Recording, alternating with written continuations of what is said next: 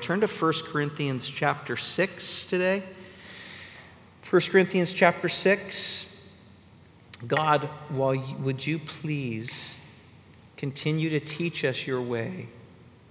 Would you please lead us in this um, important idea today about what it means and what we need to be transformed into the glory of, of Christ?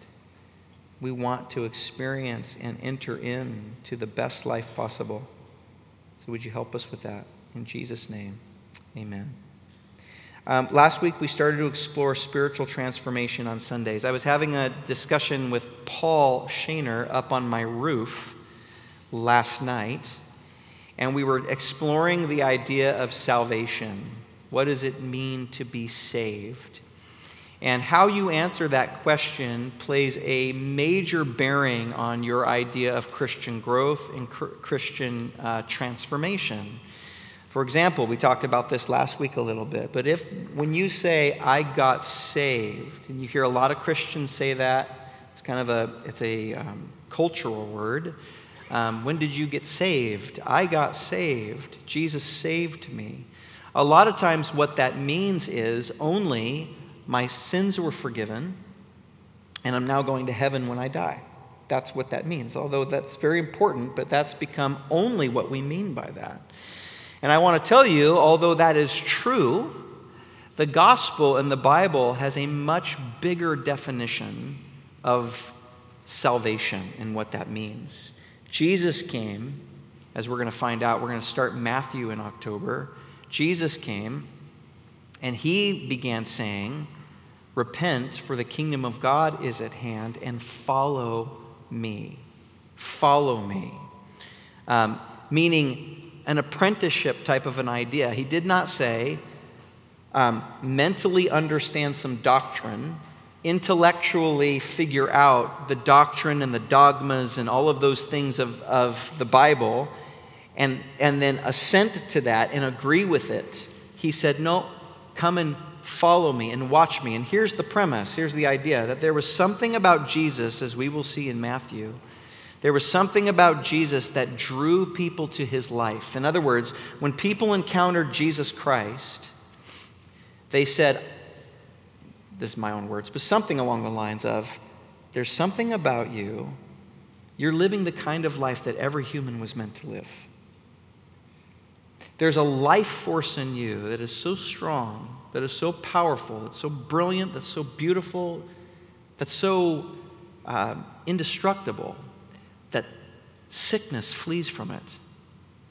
That dead, the dead are being raised again. The idea in the Gospels is not that Jesus was this magician that came and did these fun things to get your attention so that you'd listen to his intellectual words. That's not the idea.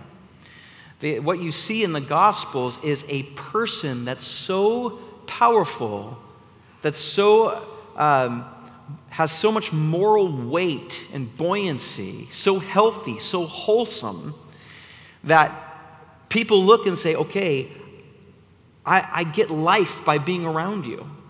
I want to know what it's like to live this kind of life. Or they hated him. They were so convicted, they were so, uh, um, you know, brustled up against by his life the darkness in them was so exposed by his goodness that they had to hide and get away or shut him up.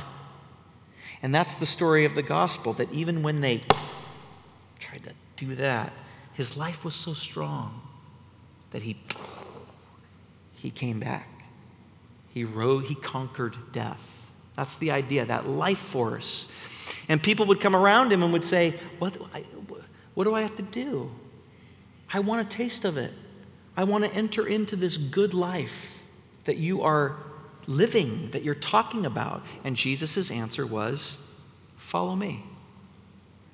Follow me. Watch me. Look at how I live life. So last week we talked about this kind of twin engine of our faith and our transformation. So, well, start, pause. Let me say this. So, salvation then is a quality of life now that is inconquerable into eternity. Okay? Salvation is a qual is coming into A quality of life, the word is, that's the, the Bible's, the New Testament synonym for salvation is zoe or life. I've come to give life and give it abundantly. That's the idea. A quality, a kind of life that would be breathing a higher atmosphere here, buoyant, can, can withstand the storms of life to the point where it can even withstand death. In other words, we follow in the way of Jesus. We become these people that people come to us and say, I don't know what it is in you, but I want to, you're living a bit of the life that I know I was meant to live. That's evangelism. Okay?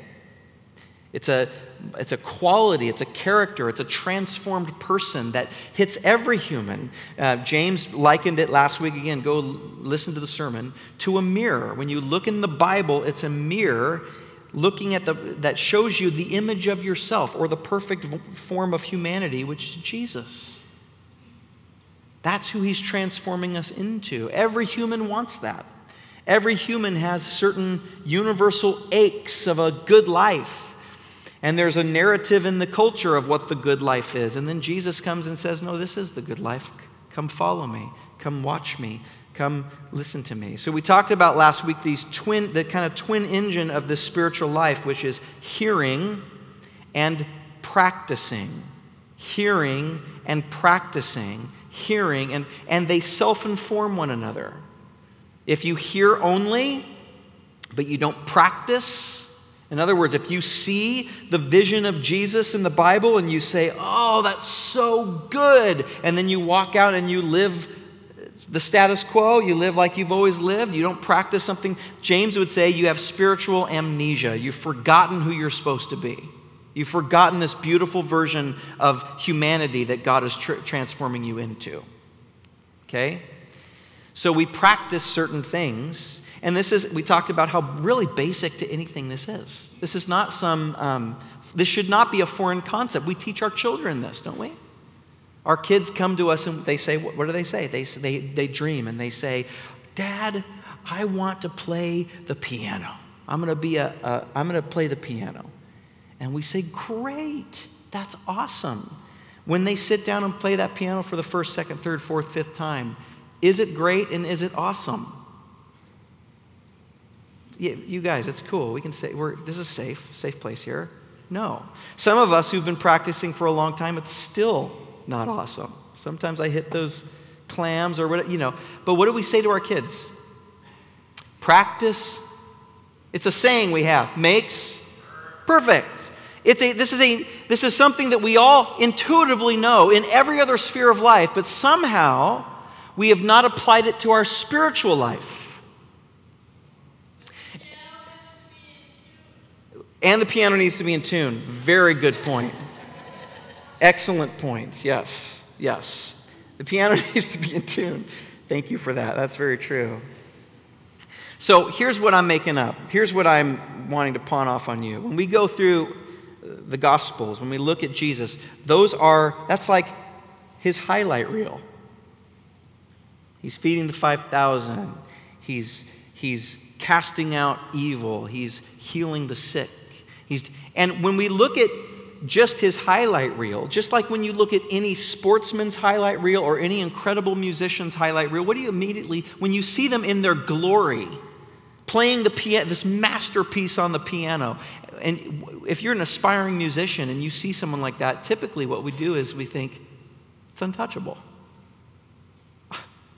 And that's how we read the Gospels. We read Jesus feeding the 5,000, walking on water, and we go, okay, great, cool, but what do I do with that? It's impossible, right?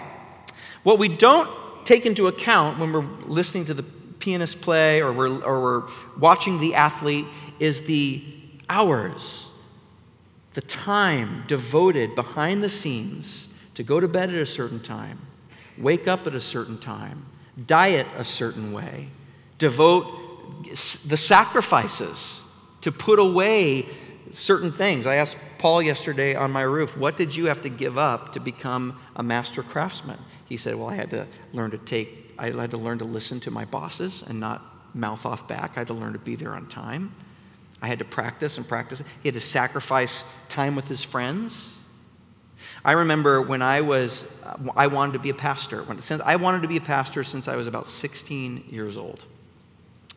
And I went to a Bible college in California, and I came back for the summertime.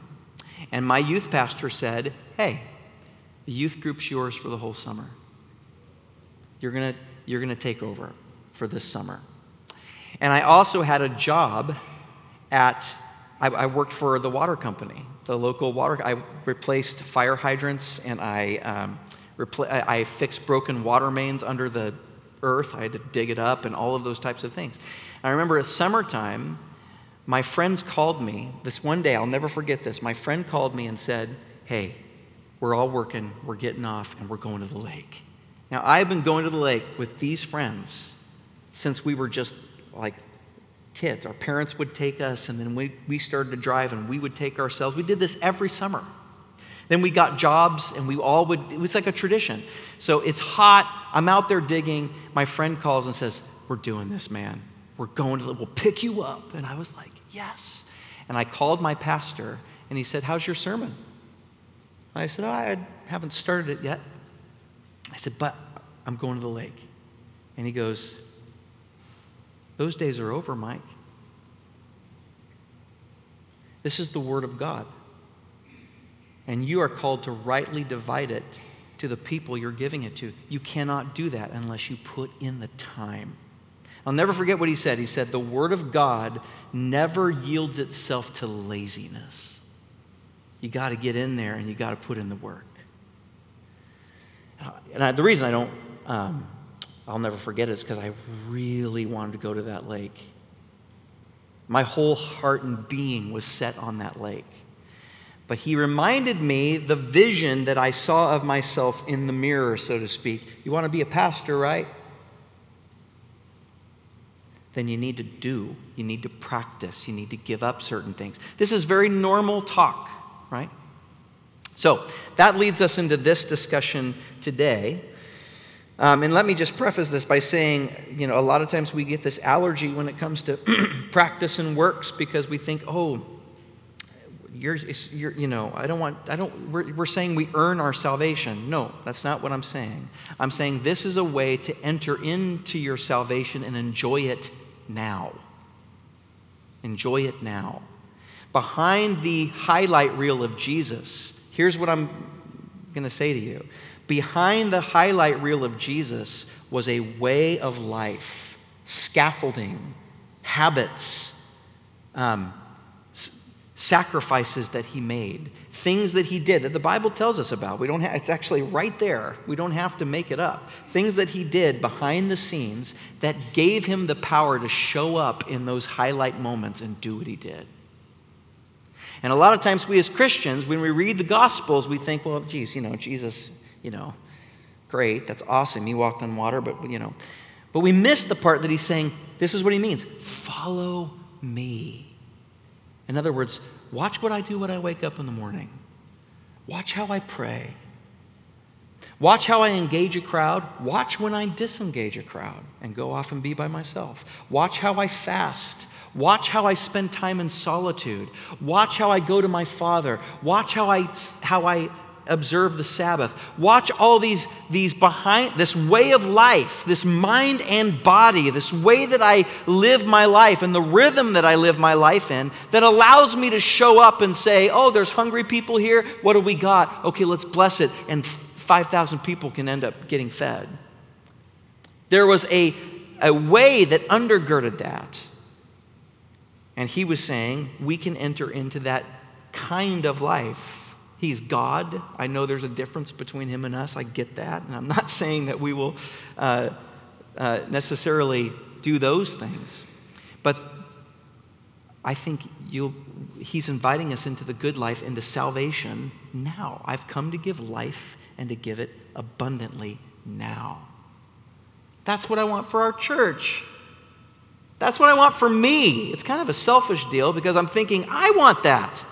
I don't want to wait to heaven to start getting over my selfishness and my stuff and, and you know all of those. I want to enter into it now. I want to breathe that now. I want it now.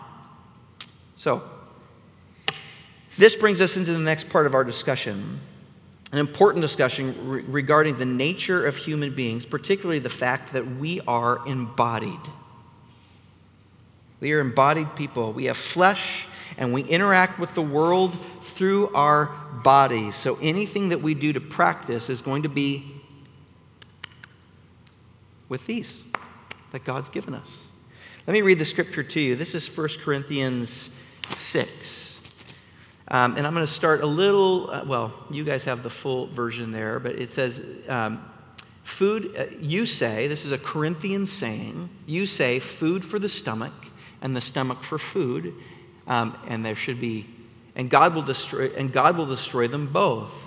The body, however, is not meant for sexual immorality, but for the Lord, and the Lord for the body. By his power, God raised the Lord bodily, he'll get into that in chapter 15, from the dead, and he will raise us bodily, that's the implication also. Do you not know that your bodies are members of Christ himself? Shall I then take the members of Christ and unite them with a prostitute? Never. Do you not know that he who unites himself with a prostitute is one with her in body? Notice how many times he's saying that? For it is said, the two shall become one flesh. But whoever is, is united with the Lord is one with him in spirit. Flee from sexual immorality. All other sins, you'll notice the word other is in italics because it's not in the original Greek. It should read, All sins a person commits are outside the body, but whoever sins sexually sins against their own body. Do you not know that your bodies are temples of the Holy Spirit who is in you, whom you have received from God?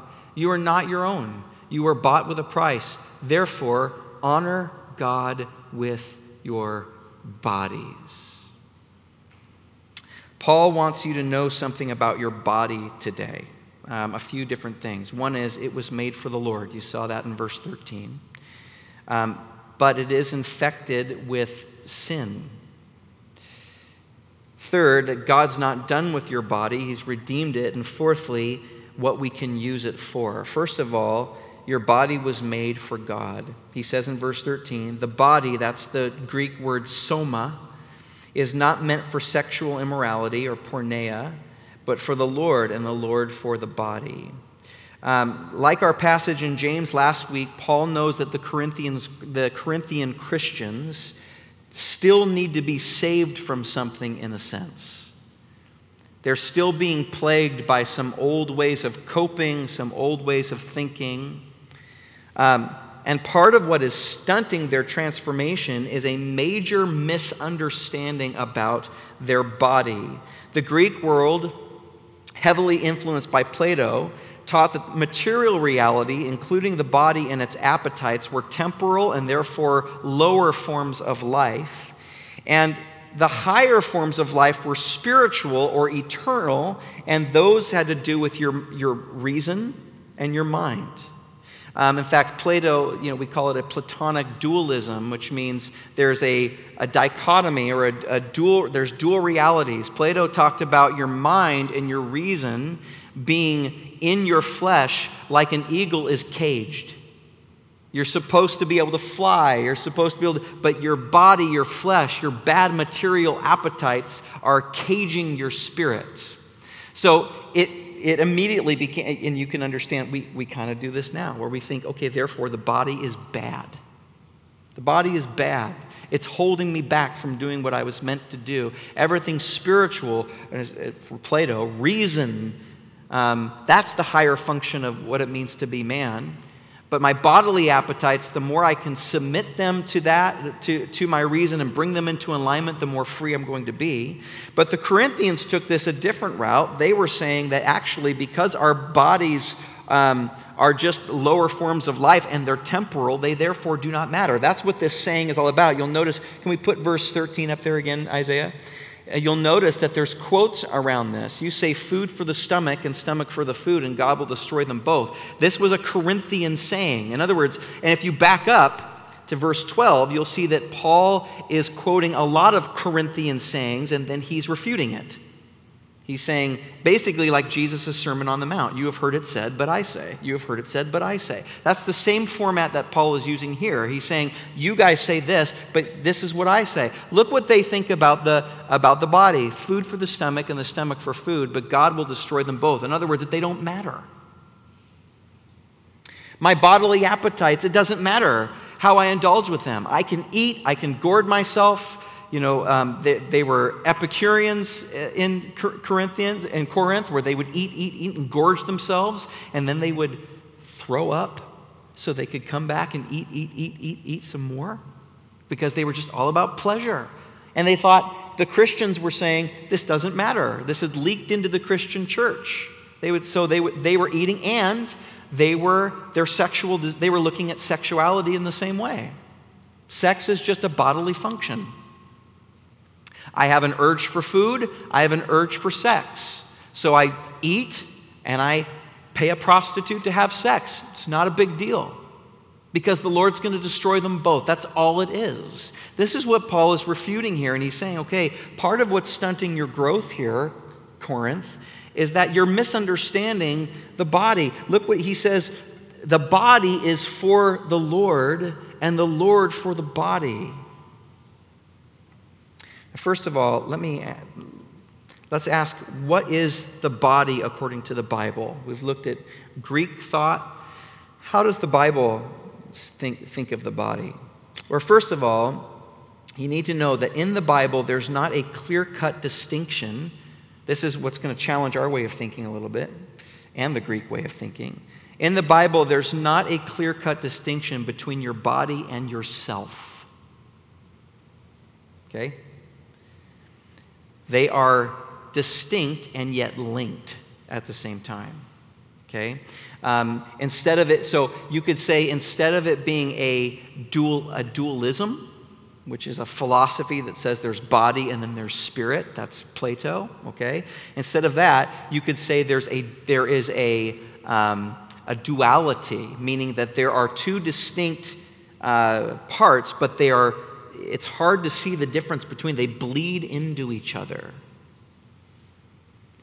Um, they are distinct but interwoven realities. In a real sense, according to the Bible, you are your body. Your body is you. How you your body is how you project yourself in reality. Okay? Are you with me? Your body is how you project self they're linked together in reality. Okay? Um, in a very real sense, you are your body. This is, this is uh, Ephesians 5.28. It's a, this is Paul sp- speaking about marriage. Listen to this. He says, In the same way, husbands should love their wives as they love their own bodies. Soma. Now look, he who loves his wife loves himself. See? He's, they're almost synonyms. I'll read it again. In the same way, husbands should love their wives as their own bodies. He who loves his wife loves himself, psyche. That's the soul or self, a sense of who you are. So please, when we're just defining our terms here, don't think of a body as separate from who you are, like you are in there somehow and your body is separate from that. And when you die, your, your soul will, will rise to heaven. No, we will be embodied in heaven. So, in other words, the Bible is saying that bodies was God's idea. In other words, before sin, God created us embodied, and He created our bodies intentionally for the purpose of interacting with God. Here's my point you need your body to worship, you need your body to be transformed. You need your body to engage with the divine. Do you, do you, do you know that? Everything, um, name some things that we do with our bodies. What do we do? Work. Okay, work. Sleep. Play. Play. Eat.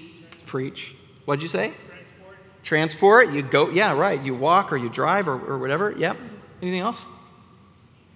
Dance? Fight. Fight. Let me just, someone could throw out the word here everything.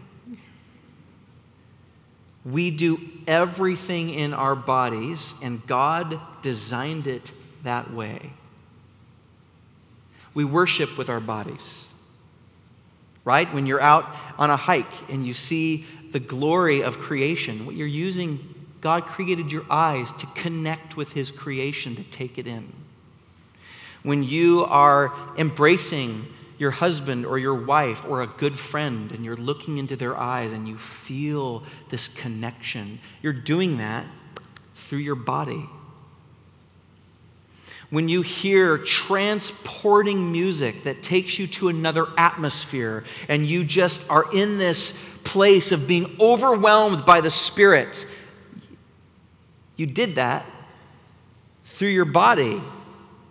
Jesus lived the most perfect, incredible uh, human life that's possible, and he did everything, everything in a body. Therefore, as Christians, when we're talking about what it means to practice the way of Jesus, you need to understand the sacredness of your body. That everything you do is with your body, it's very practical. And Paul is saying to the Corinthians the danger here is that you all have divorced spirituality from your body. And it's creating some major problems. You're now justifying yourself to do some um, very harmful activities, some very risky activities, because you think it doesn't, your body doesn't matter. He's saying, Oh, does it matter? Everything you do is with your body. Later, he says, every sin that you, that, ha- that you, that you partake of, every sin, um, it, it, should not say other there. That's a translation mistake. Every sin is done without the body or done from the body, is brought into reality or avatared from your heart, but manifested through your body. Yes, you in the back. I see that hand. The word other should not be there because it's not in the original transcripts. So that creates that confusion. it's, it's, super con- it's super confusing. If you just read it, that's why I want to point that out. It, it's, isn't it so confusing? If the other is in there, every other sin um, that's committed is done outside the body, but then he contrasts it, but sexual immorality is done against the body. You guys, does that make any sense? Please say no because the translators didn't know what to do with that. They didn't know how to, so they put the but, where they saw the contrasting statement. So they just assumed, in most of your translation, it'll be in italics, it'll have a star by it, and it will say in your thing, this is not in the original manuscripts. Because they're assuming, okay, what else must he mean? He's, he's trying to highlight the badness of sexual sin. And he is, to a certain extent, but it's much bigger than that.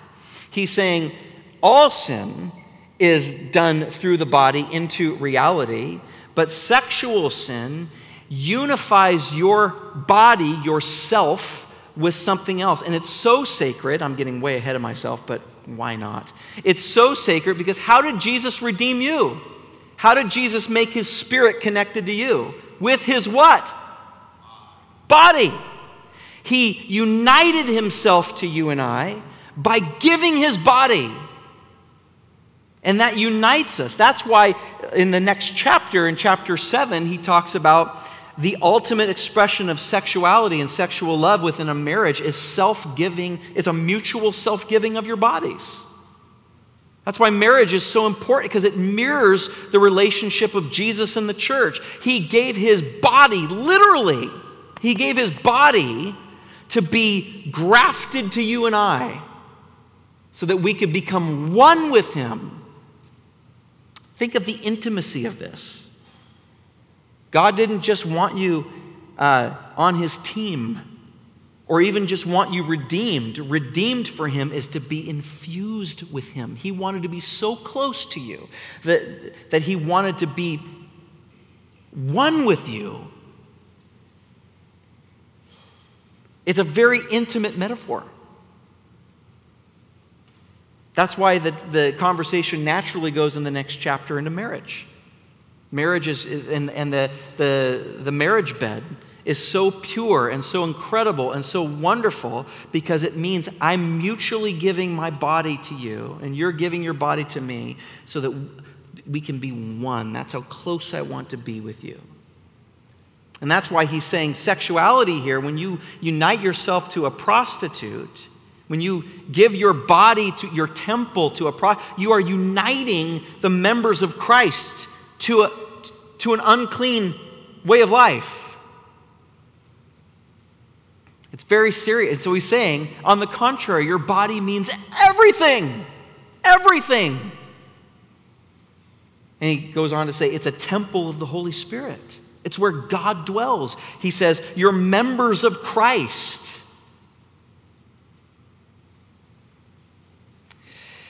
These believers were being lured by sexual immorality.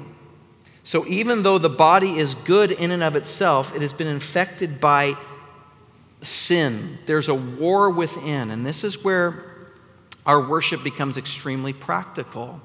Sin, and Paul gets this across by talking about, by using another word that he really kind of puts his own twist on, and that's the word flesh. Um, it's the word sarx in, in the Greek. And it, Paul uses it to mean the parts of the body or the inclinations of the self. Remember, when I'm talking about body, I'm talking about that is something that's very in line with your, it's who you see yourself to be. He's saying the parts of the body that are, um, that are out of order, that are not under the submission of God, they are sarx, flesh. And the flesh wars against the spirit, and the spirit against the flesh. So, unspiritual, let's just define some terms here. Unspiritual to Paul is defined as anything found without regard to its place in the spiritual rule of God through his creation. Let me read that again. Unspiritual is defined as anything found without regard to its right place in the spiritual rule of God through his creation. And, Yes. To Paul, the flesh represents the active powers in you that are not submitted to God.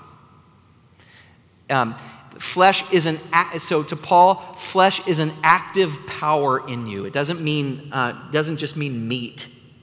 It means an active power in you that is not submitted to God. And where does that reside? Where does this active power in your body? In other words, there are things in you that are in the muscle memory of, of, of your body that still want to cope when you're dealing with difficult emotions. And this, yes,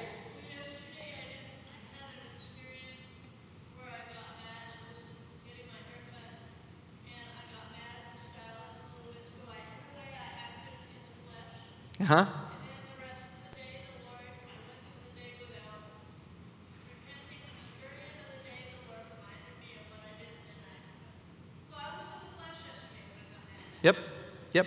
Absolutely. Yeah, I get it. I mean, yeah, we, this is, yeah, good for you. This is the life, you know, what you described there, Kristen, is the life in some respects that we all live. There are certain things that the body wants to do in the muscle memory of it that we get to retrain by what, how we practice the way of Jesus. This is what he means. So let me show you what he means. He says, thirdly, glorify God in your body. The word for glorify there is doxa, and it's a prioritizing word. In other words, show that God is most important by how you treat your body. What does that refer to? Everything everything because you do everything in your body. You do everything in your body. So he's saying, glorify God in your body.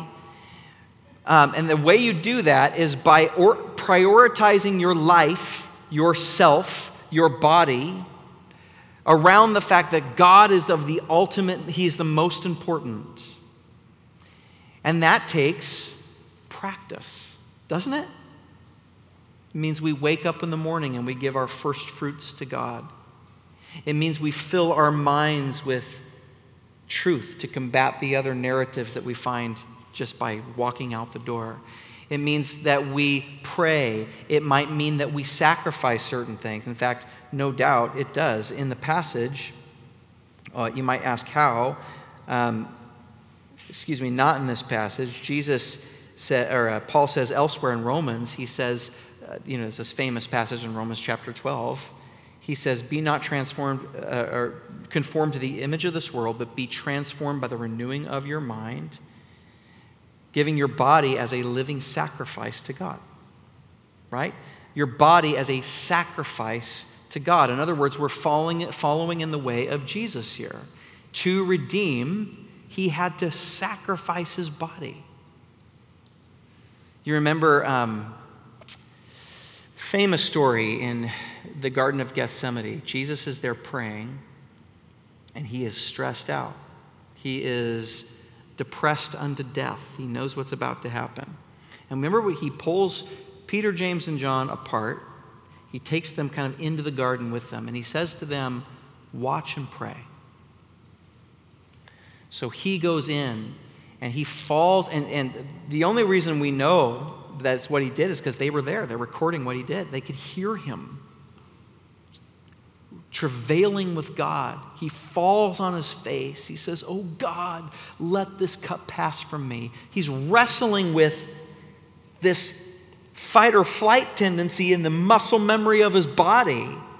He knows what's about to happen, not just physically, but also on a spiritual level. He's about to take the sin of the world on himself.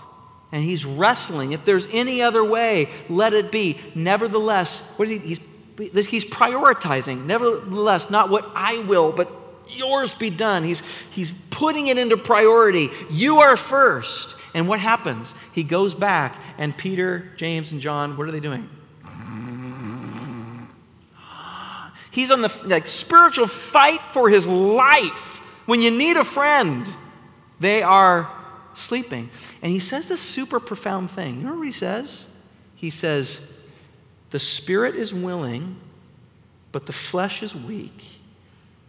Therefore, watch and pray so that you don't enter into temptation. In other words, practice. This is a practice to help you where you're weak. I was reading, um, I don't follow baseball anymore. I hope we can still be friends. But I was reading an interview with this guy who's, and I don't remember his name, but I was reading it. It's one of those things I need a break, and I flip to the news, and oh. Um, and I'm reading this interview with this guy who is this incredibly well rounded baseball player, and they asked him, what, how do you know what to practice? And he said, Oh, I, I know what to practice the most, the areas that I'm weakest at. And the areas that I'm weakest at. That's how I decide what to practice. I don't practice batting because I hit home runs all the time. I practice fielding because sometimes I make errors. So I practice over and over and over and over and over again. I, or I'm sure he practiced batting, but he spends extra time on the things that he's weak. Jesus is saying basically the same thing. Hey, your spirit is willing, your flesh is weak. Therefore, apply these practices to this part of your flesh so that you don't enter into temptation. So that you can, you can um, pass the test that your character will grow. This is the cruciform death and resurrection that Jesus is talking about. He said, If anybody wants to follow me, let him deny himself. Again, that is psyche and body. There, you, you can't, biblically, you can't really separate the two. Deny yourself. In other words, bring your body into alignment with the new you that I've put inside you bring it into alignment so that it can grow and it can, you, you will change. The, fo- the body affects the spirit, and the spirit affects the body. So we align the flesh with the spirit within. And this is where practicing a certain life comes into play. So here's what I'm trying to get at it's not that we sit here and we say, oh, you should read your Bible, or you should pray, or you should, should, should, should, should, should right? That's not the idea. That's not the context that Jesus spoke. He, he was saying, you get to do this to enter in, to enjoy the salvation that you already have. Now, this is how you tap into it. Through what? Your body. You pray in your body. Prayer is not a disembodied experience. According to the Bible, heaven is not a disembodied experience. He's not ashamed of your body. So, the first thing we can do this morning, practically, and I think every day, how can you bless your body? How can you say, Thank you, God, for giving me this? Thank you, God, that I can see the people that I love. Thank you, God, that I can feel the wind on my skin. Thank you, God, that I can hear the music that we're worshiping you to. And it's connected with my soul and my heart in this beautiful, interwoven, mysterious way. Can we be more? I think in the, in the West, we kind of have a Greek or Platonic idea of the body. That spirit, that Christianity is about spiritual stuff, and the body doesn't really matter. I hear people say when it comes to the earth or material things, oh, it's all going to burn anyway. I remember Nicole and I were visiting some friends in Paris, actually, where um, the Hislops just came back from Paris. And we were there and we were going through, and, we, and they were missionary friends. And Nicole and I were like, Ooh, look how beautiful that building is. And the, I, the missionary, who we didn't know very well, the missionary was like, You know, it's all going to burn. We were like. And we kept going. We'd look out the other window and we we're like, Oh, they carved that in the side of a mountain? So cool. How'd they do that? You know, it's all going to burn. I remember this happened like every time we would just be amazed at anything, the guy would felt compelled to remind us, to kind of put us in our place. Don't like I think he felt like we might have been worshiping that stuff. Like, don't be amazed at anything because it's all gonna burn. And finally I, I turned to him in the car and was like, You keep on saying that. You keep on as if the man-made things around here don't speak of the glory of God. They do. They do they do speak of the glory of God, even if they're not made for God. Sure, I get there's sin involved, but look at what look what God created that we can for us to do. I am glorifying God. Well, sometimes we look at our bodies the same way. Oh, it doesn't matter. It doesn't matter if I just let my flesh, the, the um, habits that are in muscle memory, to just kind of take over, to go to bed whenever I want, to sleep in, to eat whatever and whenever I want, to you know, use my sexuality in ways that hurt others and hurt myself. All of those types of things. We think, oh, I think Paul is saying, no, no, no, your body is the key to engage with the divine. It is the key. Like this is next level stuff, you guys. This is Christianity 103 or so. It's, it's, I'm, I'm sharing with you, this is the stuff here that can take us to this place of connecting with Jesus more every day through our bodies. How can you do that with your mind? Hold on one second. You can engage your mind in everything that you do. Like, isn't it amazing that Jesus said, This is how I want you to remember me? By eating something. I'm tasting the salt, the texture. I'm enjoying it. Well, I'm not, well, truthfully, I'm not. It's not salty enough. But you know what I'm saying? Eat in the embodied in remembrance of me. Can we also commune with each other and know that God is present when we do? Where two or more are gathered in his name, home fellowship, times at your house, times meeting with others, Christian or not. You look into a face of another human, you're seeing Imago Dei. Can you bring your mind into that awareness? It changes everything. Yeah, Paul. Sorry. It's, it's all good. I love it. Probably going to say something like this, but the third aspect of that, that platonic thing you were talking about, yes. flesh is all going to. Yes.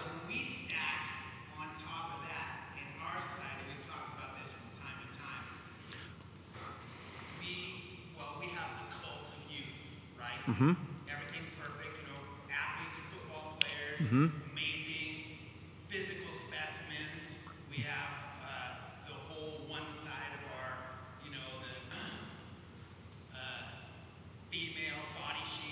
and that whole thing in our society and what beauty is.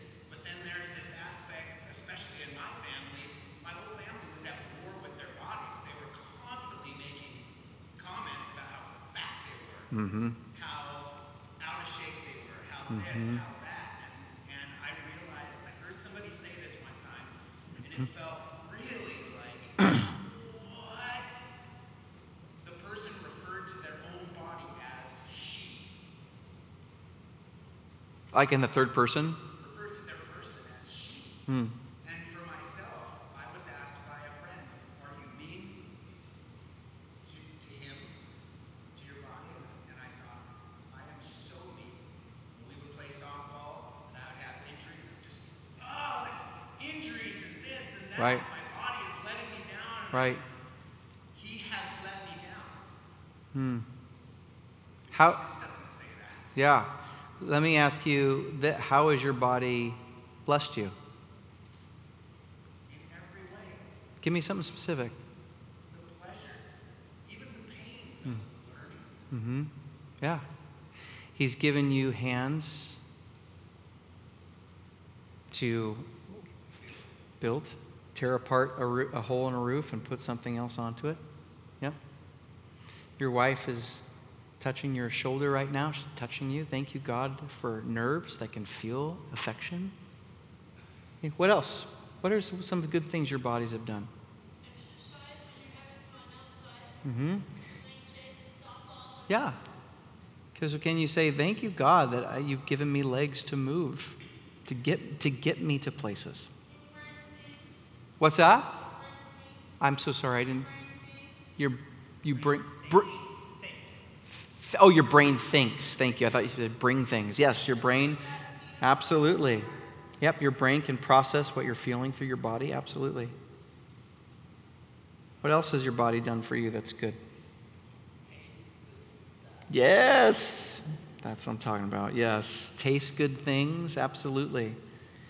Okay, uh, here's what I'm waiting to hear moms, mothers. What does y- your body is incredible, right? Okay, you can incubate a life. Your body knows how to give birth. I remember when Nicole, it was like her body just took over. Her body just knew what to do. It's just amazing, right? Your bodies can give warmth and a nourishment to another human. Strength in our muscles. Our hands can put, I mean, just think of, think of your teeth. The other day I was in the car and I looked in the mirror and I saw teeth and I thought to myself, it's incredible that God gave bones to people sticking out of their mouths so that we can ch- rip something apart and chew it and eat it. That's incredible. If you just sit there and think about it for a second, it's incredible. Our bodies, so we are temples of the Holy Spirit. And how do we do this? We give our bodies back to Him. It goes back to this um, marriage idea. Jesus gave His body for us. The only act, the, o- the only response is to give our bodies in response to Him. Does that make We're in marriage with Jesus.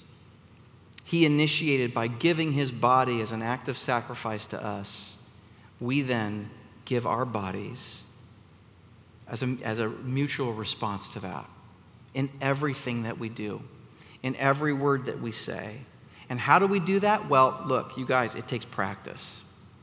It takes practice and specific practices that we're going to see in the life of Jesus as we study his biography, as we look at his life in the book of Matthew. We'll see the practices that he did that undergird this incredible life that gave him so much power and joy and this easy yoke that he talks about.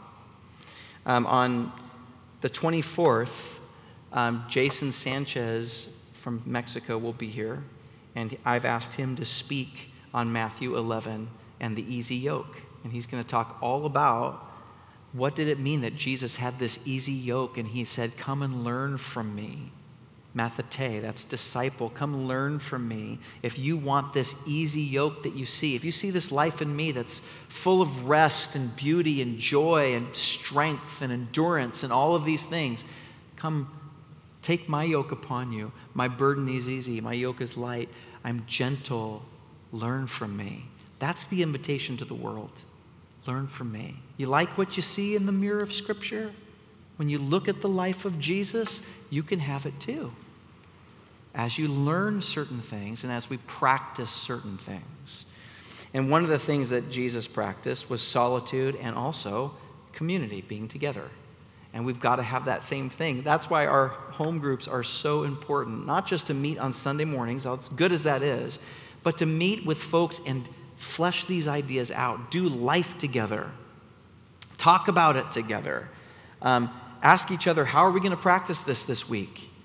Okay, we're seeing this practice in the life of Jesus. How are we going to do it? How are we going to practice it? And then you come back the next week and we ask, how did it go? Okay, well, I tried this, this worked, this didn't. I think I'm going to try this. Here's what I noticed in my spirit as I prayed in this particular way, or as, as I fasted this week, or as I did this, or here's what I noticed. And you just talk about it and you help each other out. We've got to do it together. So please, shameless plug for our home groups. We'll have more information next week, but get involved in a home group um, practice with each other. Sundays just won't do it. It just won't do it. We need a, a multiple check in points, multiple phone calls, um, those things to gird us up and to grow.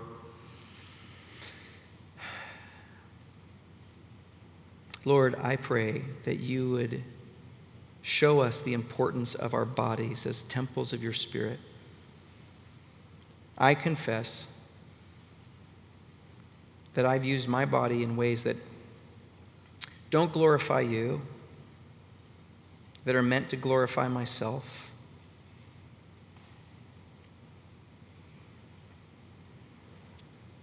And I've forgotten that my body is yours, that we were bought with a price. That you bought us with your own body, with your own torn blood, uh, body and, and blood poured out. Would you touch us to such a deep level with that knowledge, with that romance, with that incredible picture, that we, like a willing participant in a marriage relationship, would want to give our bodies back in all that we do and say? Would you keep teaching us about your way for your glory? In Jesus' name, amen.